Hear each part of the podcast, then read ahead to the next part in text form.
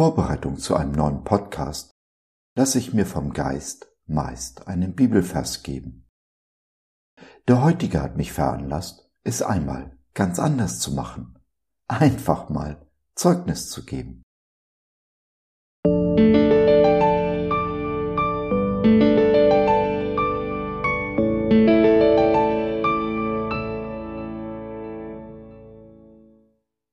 Der ferne Vater und die Beziehung zu meiner Enkelin.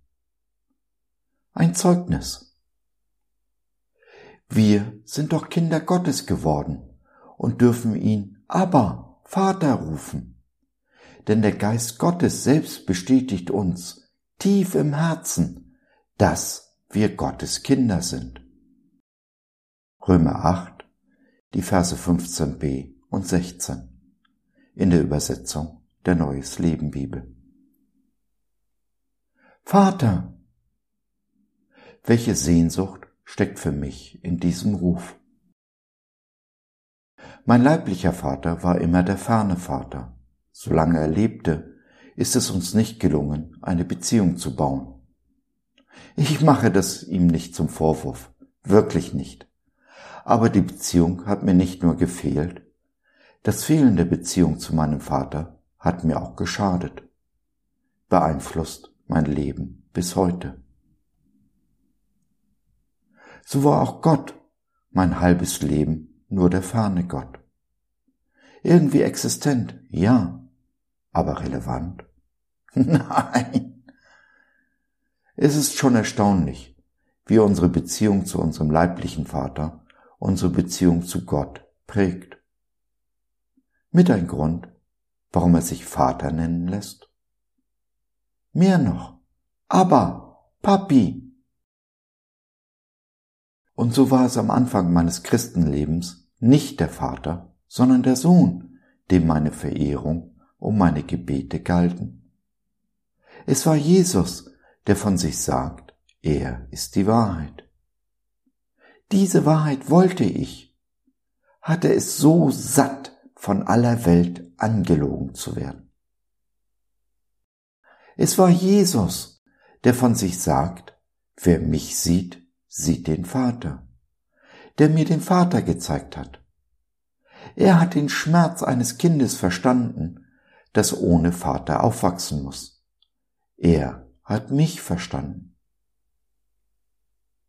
Und so habe ich allmählich mit der einen Hand nicht nur Jesus festgehalten, sondern vorsichtig die andere in die Hand des Vaters gelegt. Was nicht verhindert hat, dass ich selbst als Vater versagt habe.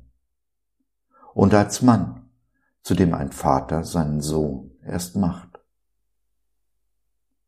Werden meine Kinder mein Bild mit dem des himmlischen Vaters gleichsetzen? Aber in all dem hat der himmlische Vater meine Hand nicht losgelassen, hat sich nicht von mir abgewendet, wie so viele. Es ist diese Treue, diese unbedingte Treue, die mich mit Treue antworten lässt. Eine Treue, die ich einen Großteil meines Lebens nie erfahren habe, von der ich erst jetzt anfange, sie kennenzulernen. Mittlerweile bin ich Opa eines achtzehnjährigen Wirbelwindes. Auch sie vaterlos. Nein, nicht mehr. So wie mir Jesus den Vater gezeigt hat, durfte ich ihr den Sohn zeigen und damit den Weg zum Vater. Nein, ich mache immer noch nicht alles richtig, stelle die Beziehung zu meiner Enkelin oft auf eine harte Probe. Aber das Erstaunliche ist, dass unsere Beziehung das aushält. Sie spricht von uns oft als zwei Moschusochsen, die mit gesenkten Köpfen aufeinander rasseln und doch schon im nächsten Satz sagen können, ich liebe dich. Ist der Vater der Kitt, der uns zusammenhält? Ich bin noch nicht hinter das Geheimnis gekommen, warum die Beziehung zu meiner Enkelin all meinen bisherigen Erfahrungen widerspricht. So wie der Vater ganz anders war und ist, als ich es mein Leben lang erfahren habe. Ja, ich mache jetzt ständig neue Erfahrungen, die meinen alten genau entgegenstehen. Es ist ein Abenteuer, es ist das wahre, erfüllte Leben, von dem Jesus spricht, das er jedem von uns Hand in Hand mit dem Vater schenken will.